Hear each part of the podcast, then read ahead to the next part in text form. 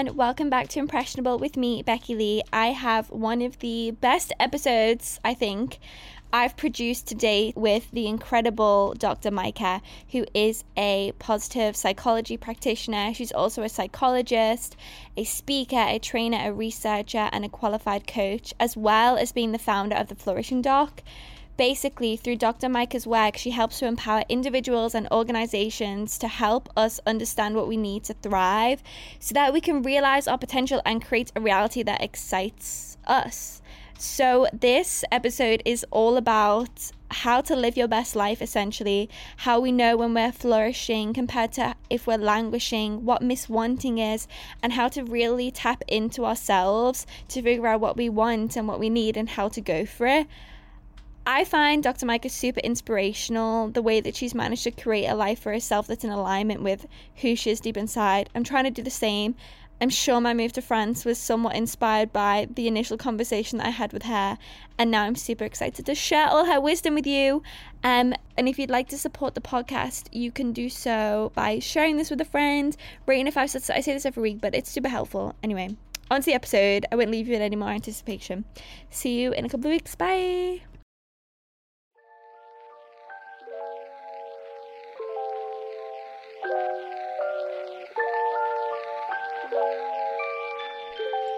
Everyone, and welcome back to Impressionable. This week I'm joined by Dr. Maike. Hi, Rebecca. How are you?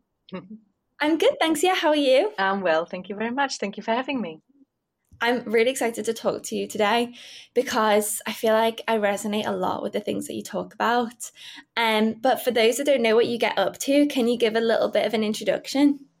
Yeah, absolutely. Thank you. So basically, I kind of help people who feel like they've outgrown an aspect of their life. So whether that be their, you know, their life, their way of living, their careers, their relationship, understand what they need to evolve in a way that excites them again. So I am a psychologist by trade, but these days I work predominantly as a coach, speaker, and educator. Amazing. Um, so I can't wait to go into all that, but the first question I ask everyone is what is something that's made an impression on you recently? Yeah, I mean, you know, I think you know, Rebecca, that I am traveling full time with my family at mm-hmm. the moment, and I have been for the last half year. It's been a big dream of mine. And we're sort of trialing that at the moment to see how it works. And what's interested is interesting to me is that, you know, all during all this time leading up to our current way of living, of course, my friends you know, heard me talk about this dream. They've seen me get organized for it. They've heard my fears about it and so forth. But now when we travel people and they ask, so where are you from? And we kind of explain that right now we're not really from anywhere. Um, you know, you often hear them say something like, wow, that's amazing. That's a dream of mine. And it's as though all of a sudden there's this contrast and it seems like I'm on one side of of you know of, of a gap and they are on the other side of that gap. And somehow i've been able to make that dream happen. And i think what we often forget is the sweat and tears and the fears and so, and the concerns and the million steps that are being taken to get from one side to the other. And i just i just noticed that a lot while traveling. And i think it's so important for all of us to remember that it's not that one day you wake up and you sort of made it. I mean, you know, having made it is something we can discuss too, whether that even exists, but you know, just never to forget all the sweat and tears and the embraced fears that go on behind the scenes. Mm. What's been like the most valuable thing you've learned by traveling there as a family?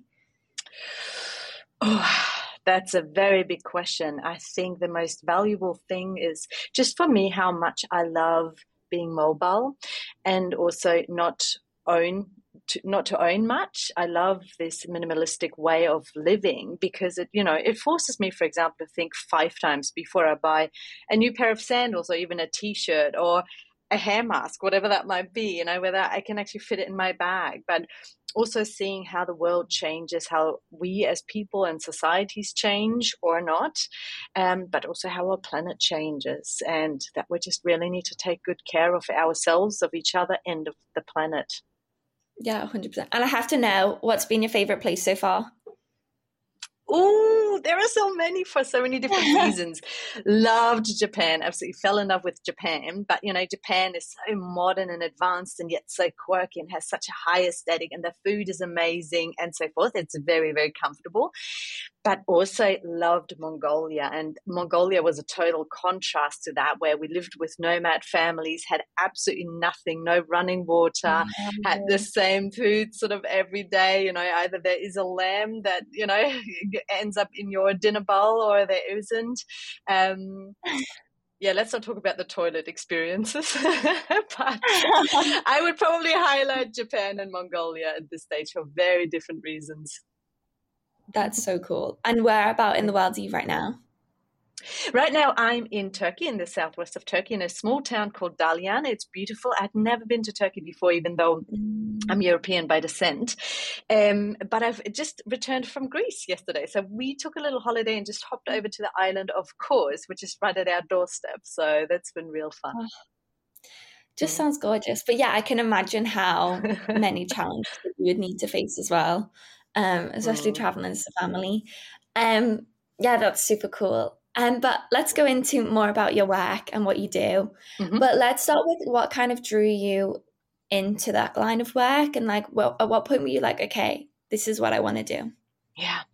I mean, I suppose if you ask me, you know, in one word, what is it that I do? I probably, it's intentional living. I help people live fully and intentionally. And what drew me to that line of work kind of started in very early childhood. I've always remembered you know, adults telling me about their regrets, talking about things that they wish they had done, but they've never tried. And when I asked them, well, why aren't you doing that now? They've found a world of excuses. And I always thought to myself, I want to promise myself that no matter how big my dreams, I want to try and go for that as a young child, I felt as though the world could be divided into two types of people those who were like the go getters, who knew what they wanted, who went for it, who fought hard, and who mm. seemed happier at the end of the day. And those that kind of were always complaining and had like this slog of energy and you know and i always felt like they were the biggest thing that actually got into their own way and they were completely oblivious about it so that's kind of what motivated me to study psychology because i wanted to know mm. well how can we create a life that really excites us and that feels like we live fully and how can we maximize our our motivation and also how can we learn the tools and the skills that allow us and enable us to accomplish our goals once we know what we're aiming for. And I suppose one other thing that I remember so vividly from childhood is learning about near death experiences. So, people who reported having gone through a traumatic life event, perhaps even sort of lost their lives temporarily, and who've reported that since then it's like a switch had been flicked. You know, it's like an invisible switch that we all seem to carry but don't really know about that ranges from sort of zombie living, perhaps autopilot living. Now we have a word for this. It's languishing, we can talk about that later. But from that one extreme of zombie living or feeling blah or barely alive to fully alive or flourishing or intentional living and feeling like we grab life with both hands. And I always found it so fascinating that those people reported that since then they feel like this switch had been flicked for them. And that since then they feel like they've they live fully alive. They're fully alive. They grab life with both hands. They are more courageous to pursue their dreams or to speak their own truth and pursue and live a life that is more aligned to who they are and who they want to be. So i always thought wouldn't it be so nice if we could all flick that switch of ours without going through those traumatic experiences. And again, I, I feel like I made it my mission to identify that switch and figure out what it is that we do need to flick it without any of those traumatic experiences because there basically is a recipe for it, which we now know from positive psychology research. And we can all cultivate those skills and mindsets to live like that. Of course, it doesn't have the same full on impact that you might get from going through, you know, that post traumatic growth. But we can most certainly work on that. Mm.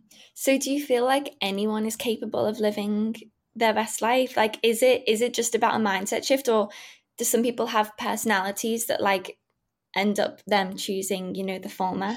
Oh, fantastic question, Rebecca, because the, my first sort of reaction to that question is always yes, we all can live life more fully. We all have it in us. There is so much that is within our control.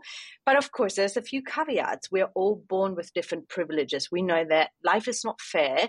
Some people have it easier than others. Life is not fair. There's nothing really we can do about it in our own little, little lifetime or short lifespan. Of course, we all need to work together to um, get rid of some of the inequalities.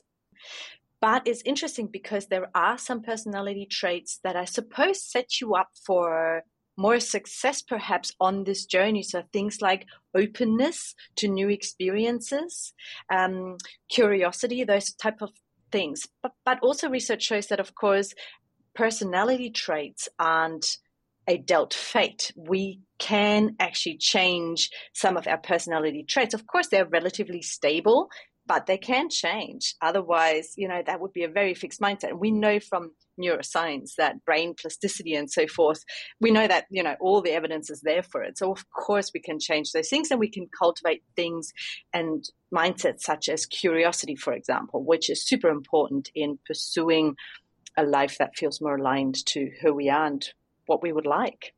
100%. Um, it's so interesting, based on what you just said then, about how the majority of us have the potential to live a kind of like flourishing life. Yet the majority of us don't. Like a lot of people do stay in this kind of languishing state, as you said, or like they feel moderately comfortable. Why why is it that so many people stay just you know, doing what they've always done and not really chasing their dreams. Yeah. How much time do you have? I think there's a whole list of reasons I can already think of. So, for example, one is a lack of awareness. We're not taught this stuff, right? We're not taught about the differences between languishing and flourishing and what we need as humans to flourish or thrive in life. There is really good science behind this that we've had sort of evolve over the last, let's say, at least two decades. But up to this moment in time, it's really a matter of privilege in some private schools, whether or not they can afford to fly in some of those positive psychology researchers or gurus, consultants, whatever, to you know train up their teachers and therefore ultimately help those kids understand those life skills. But of course it's available online but also you don't know what you don't know right? So most people don't even yet understand that this continuum from languishing to flourishing is actually the continuum that we refer to also as having mental well-being or not. So languishing is just a different word for having a lack of or low mental well-being whereas flourishing is a synonym for having high mental well-being and mental well-being or the presence of mental well-being is actually the other half of mental health and this quote unquote um, i should say for your listeners is the other half of mental health that we never talk about, that we're not even aware of yet. When we talk about mental health, and correct me if you think I'm wrong, when we talk about mental health, all we think about is mental illness. We talk about depression and anxiety and all those, you know, sad mental illnesses or states that we can have. But that is only half of the equation of what it takes to be mentally healthy is the absence of mental illness but we also need the presence of mental well-being or flourishing so there is a whole lot of work to be done around raising awareness um, but then also i think you know, it comes down to choosing the easy path. We are neurologically wired to choose the path of least resistance, mm-hmm. and that means do what we've always done.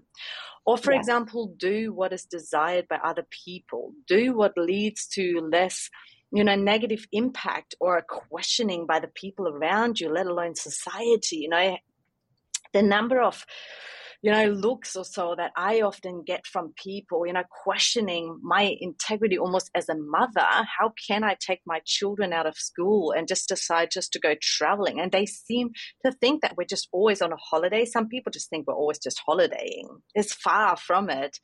Um, you know, so it's that path of least resistance. It can be really hard to understand or to embrace that courage to live a line that is truly aligned to yourself and that is also another piece to the puzzle is actually understanding what it takes for you to create a life that feels aligned to you, that is a life on your terms. So we have to cultivate that self knowledge and actually deeply understand ourselves. What is it that I truly want? What is it that matters most to me? What are my values? What are my strengths? How can I pursue this? What are actually my passions? What are my interests my you know my skills my talents and so forth. So once we start bringing all of that together we also understand what it is that we might want to to do in order to create that life that excites us. Mm, a hundred percent. Gosh what you're saying is resonating with me so much. I don't really talk much about myself on the podcast. Um Please so do. i hope you don't mind me indulging for a second but i'm having this like really dramatic career shift. Like I'm gonna move to France, um, and I'm gonna be an au pair because I've always, always wanted to live in France. And I was just like, this is the perfect opportunity to do it. And then, but I'm, I'm terrified.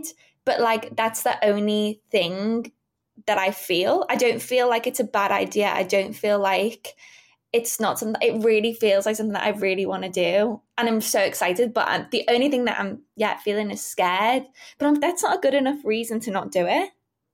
Amazing I love that you're doing that and that's the exact that's the definition of courage isn't you isn't it? People think courage is mm. not feeling scared but courage is actually feeling the fear and doing it anyway and it sounds like that's exactly what I'm doing and what you're doing and I'm so excited for you. Whereabouts in France are you going to move? Um, I think I'm gonna go to Provence, like south oh. of France. Um, yeah, yeah. Oh, beautiful! I know. Amazing. I'm so excited. But something that you said as well that was really interesting was about, you know, figuring out what we want and listening to ourselves. How do you kind of separate those external projected thoughts of expectations and like maybe what you assume you think you want with like tapping in and knowing what is you. Does that make sense?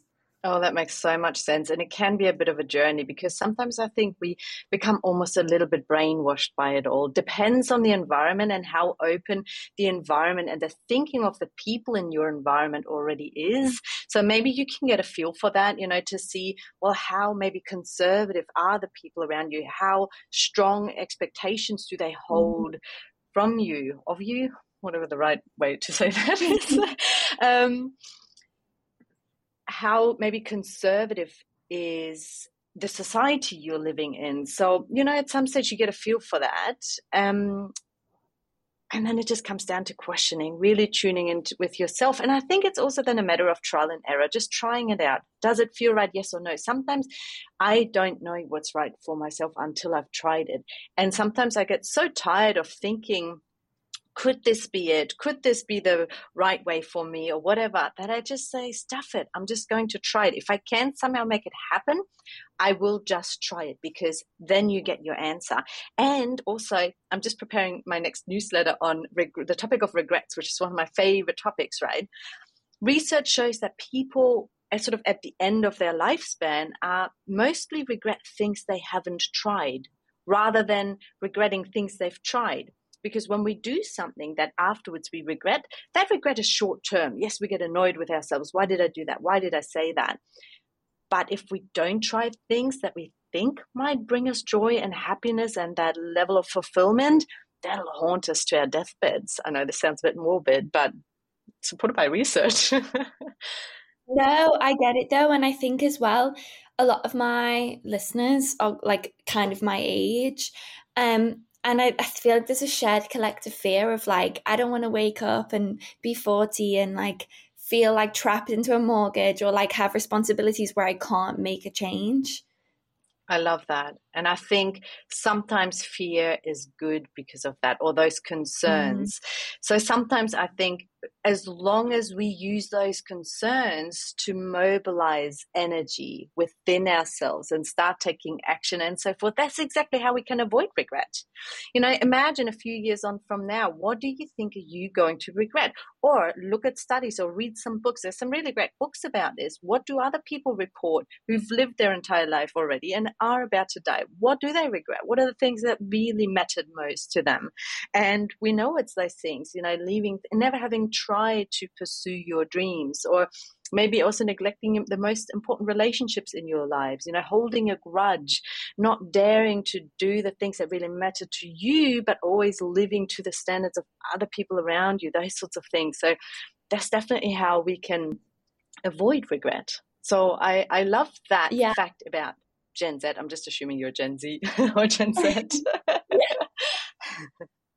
no, it's true. And I think it relates to something that you talk about, which is miswanting. Mm-hmm. And we kind of spoken about this before, and this idea of like people kind of assuming they want something or chasing the wrong thing. Can you talk a bit about miswanting? Mm, absolutely. One of my favorite topics to talk about because it was such an eye opener for myself. So, miswanting is a term researchers use to basically describe the phenomenon that we do not know very well intuitively what we actually sort of want or need, what we need in order to be happy, is what I'm trying to say. So this term um, was coined by, I think it was Daniel Gilbert, who's a researcher in this field, and he's written a brilliant book also called "Stumbling on Happiness." Can highly recommend. It's miswanting is part of this phenomenon called affective forecasting or affective forecasting. And that means that as humans, we always try to project into the future, well, what will make me happy, for example? Or if this XYZ life event will happen to me, what does that do with me emotionally? So, hmm. miswanting just describes that part where we set goals because we think they will make us happy in the future. For example, you know, maybe getting that promotion or buying that amazing house or whatever. And then we get to it and we experience this anticlimax because A, either we won't feel as happy as we thought we would, or that happiness won't by far not last as long as we thought it might. So that is what miswanting is all about. So I thought that's really interesting. So we don't intuitively know what actually makes us happy, but that comes down to the problem we have where we use one word namely happy or happiness, to describe many different things. So we have this hedonic type of happiness, those moments of pleasure and joy. So we think, you know, when we get that promotion, we somehow we think that burst of excitement we get when we find out we get that job or we get that promotion, whatever that might be, that that just lasts and we'll always be this happy. But we adapt to that. Hedonic adaptation is the word for it. We adapt to that and we eventually bounce back to something called sort of the set point of our own happiness so that is that hedonic type of happiness. But what we actually kind of want in life is to have this eudaimonic type of happiness. So that happiness that is, goes a lot deeper and that is all mm-hmm. about feeling fulfilled, feeling like we live a life of meaning, feeling like we're accomplishing something and we're mastering skills and those sorts of things. So eudaimonic happiness is actually what we're really after. And if we kind of throw into that equation also a little bit of social connection, and, and actually, I mean a lot of social connection and, and a deep connection also to ourselves and to society and, and feeling that we can contribute to society, then we're starting to talk about flourishing or that mental well being we spoke about in the beginning. So, we're not very good at predicting what we need in order to be happy. But once we start to understand what we need to flourish in life, or once we start understanding what eudaimonic happiness is, then we can start to intentionally set goals that will actually deliver on that happiness promise that we think we're going to get later on. So we can avoid miswanting. That's what I'm trying to say. Are there any um like commonalities between sorry, I don't know how I'm going to phrase this because this is one that I've just pulled out of myself. But, you know, I kind of spoke to you about this before. Is there any kind of commonalities of things that people miswant regularly and, like, also on the other hand, underestimate and they don't tend to lean into? So you kind of mentioned like that promotion or that car is like, can be, you know, common thing that people tend to miswant that ends up not being fulfilling for them.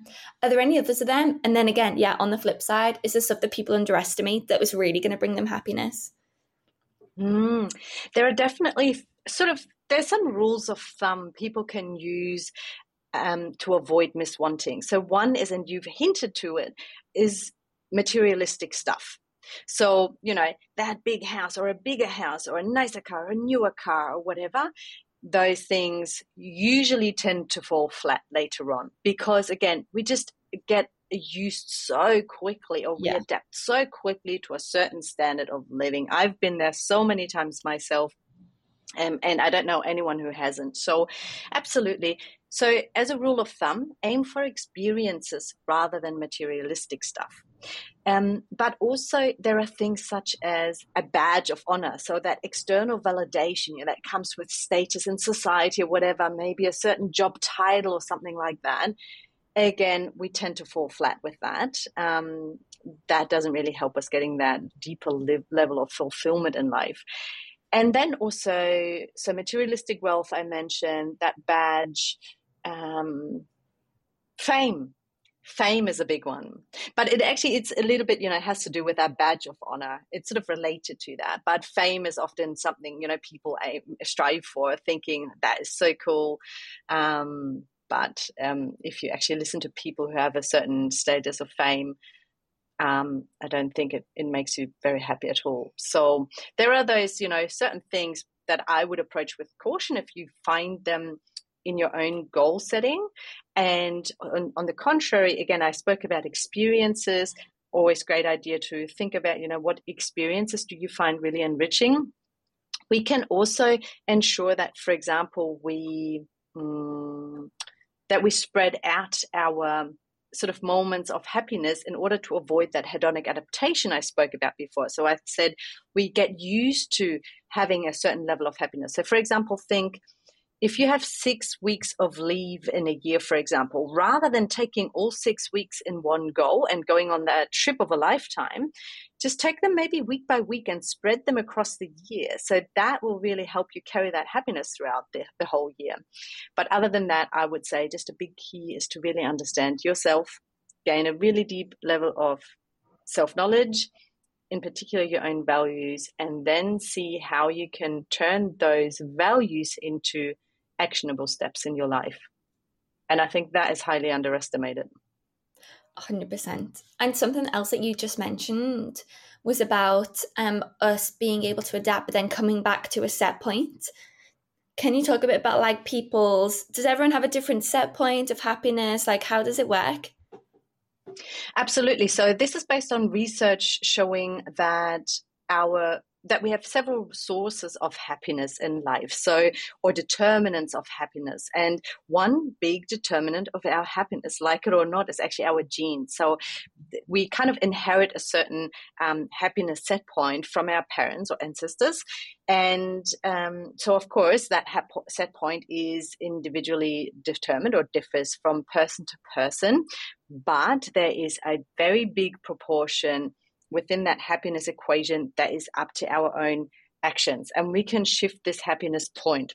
There's also a tiny little bit of um, external circumstances that that play a role here. So that's really interesting because i think people often overestimate the role our external circumstances play on our happiness. We think if only we find the right one, if only we could have children and we get that job and we, you know, get that house and be, you know, all those sorts of external circumstances, they that we would just be happy happy ever after. And again, research shows that those life circumstances actually t- play a tiny role only in our level of happiness. But to get back to your happiness set point. So we kind of seem to have this set point. Let's say on a scale from one to 10, every person will have their own set point of happiness. And you know, the idea of set point is set points is nothing new. We have this also, for example, with weight and weight loss and so forth, right? That our weight fluctuates around. So we have our own level of um, happiness that we tend to fluctuate around. So let's say on a scale from one to 10, you generally sit on a six. Let's just pretend. And so let's say one day you get that job promotion you've been wanting for a while, and all of a sudden your happiness will rise to a seven or an eight out of 10. But as we just discussed, that won't last forever. So after, let's say, maybe a couple of weeks or a couple of months, that happiness level will fall back onto your set point.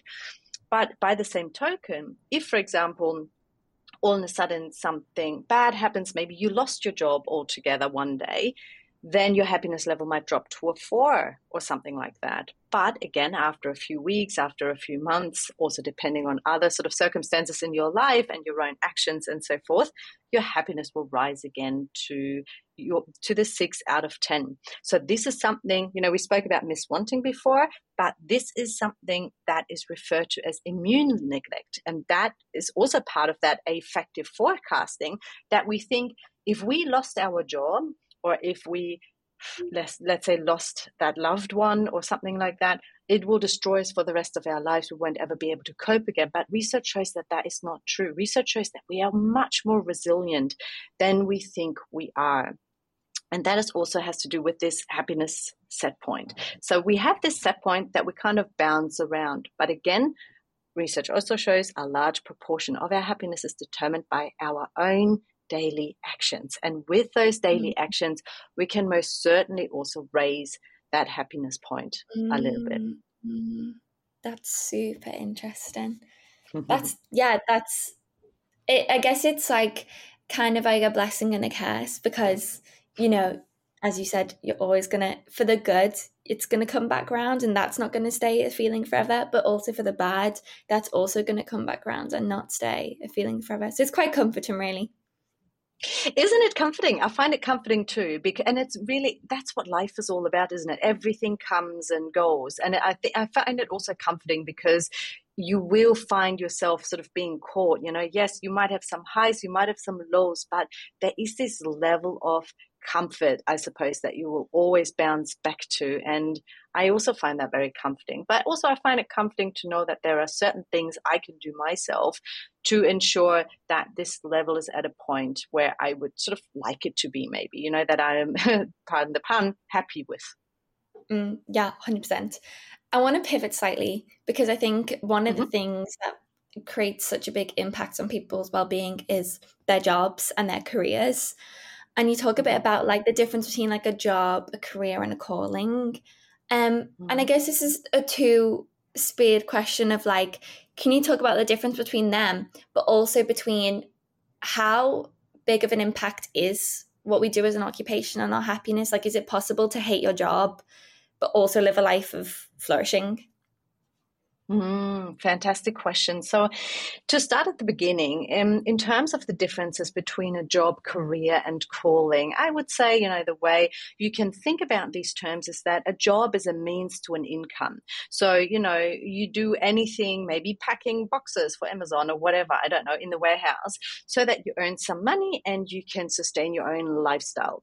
So, that might be a job. So, just doing the job in order to get some income. A career is something that where where you sort of take career action steps. It has a little bit more of a long term focus where you're hoping to progress in a certain profession. And progressing obviously means getting promotions, maybe making it to certain job titles, maybe gaining a certain status and for this to build upon each other. So that is also often you know sort of financially driven of course but in addition to that it might also have to do something a little bit with maybe status or feeling like you accomplish your skills and getting better and self improvement and those sorts of things. And then we can talk take this another step further and we can start talking about your calling and your calling is something where I would say here you are doing all of the above. So you work for the money and you maybe have also the career progression, but you're doing something that is truly aligned with your own purpose. So, something that gives you a deep level of satisfaction and accomplishment, but also where you feel like you're realizing your potential and you become all that you are capable of becoming um, because you are living your purpose. So, that is more something that I would refer to as calling. Um, and, you know, you can live your calling while actually not even getting paid for for it or without that career tr- progression for example um, we don't need to sort of draw that strong parallel between them because they're qualitatively quite different. There's nothing inherently wrong with either of those, and I've certainly done all three.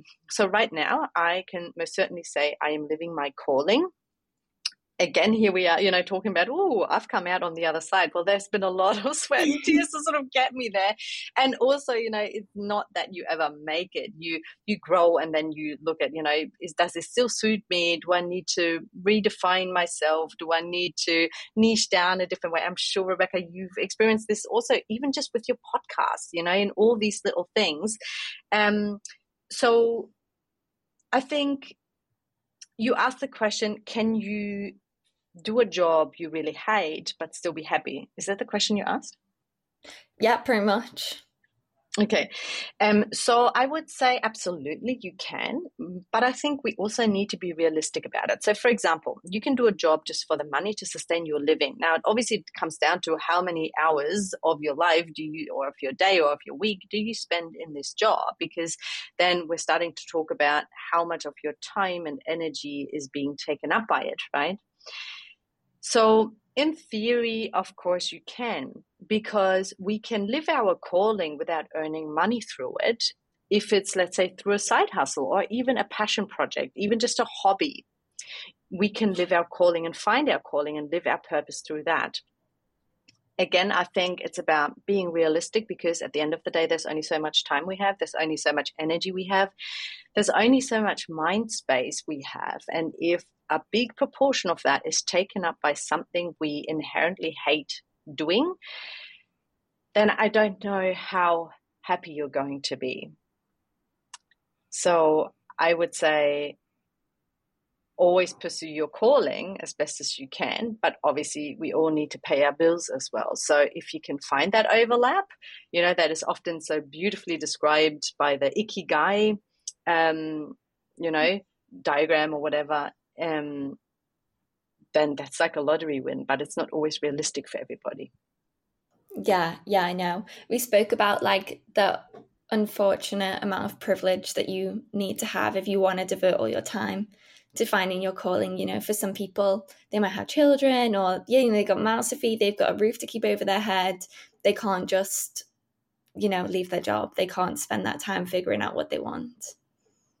Yeah, absolutely. Although I also want to highlight that for some people, their calling is to be a mother or is to be a mm. father or is to be you know that beautiful community member you know yeah. some people just yeah. live their calling by doing that little bit of volunteer work in their community on the weekends so and and while i want to acknowledge that that there is privilege there's a lot of privilege and there's people who need to work a lot harder I also always want to end on that note that there's always something we can do.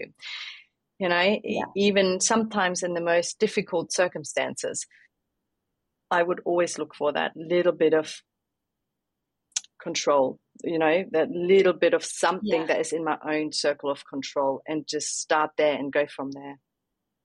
Yeah, exactly.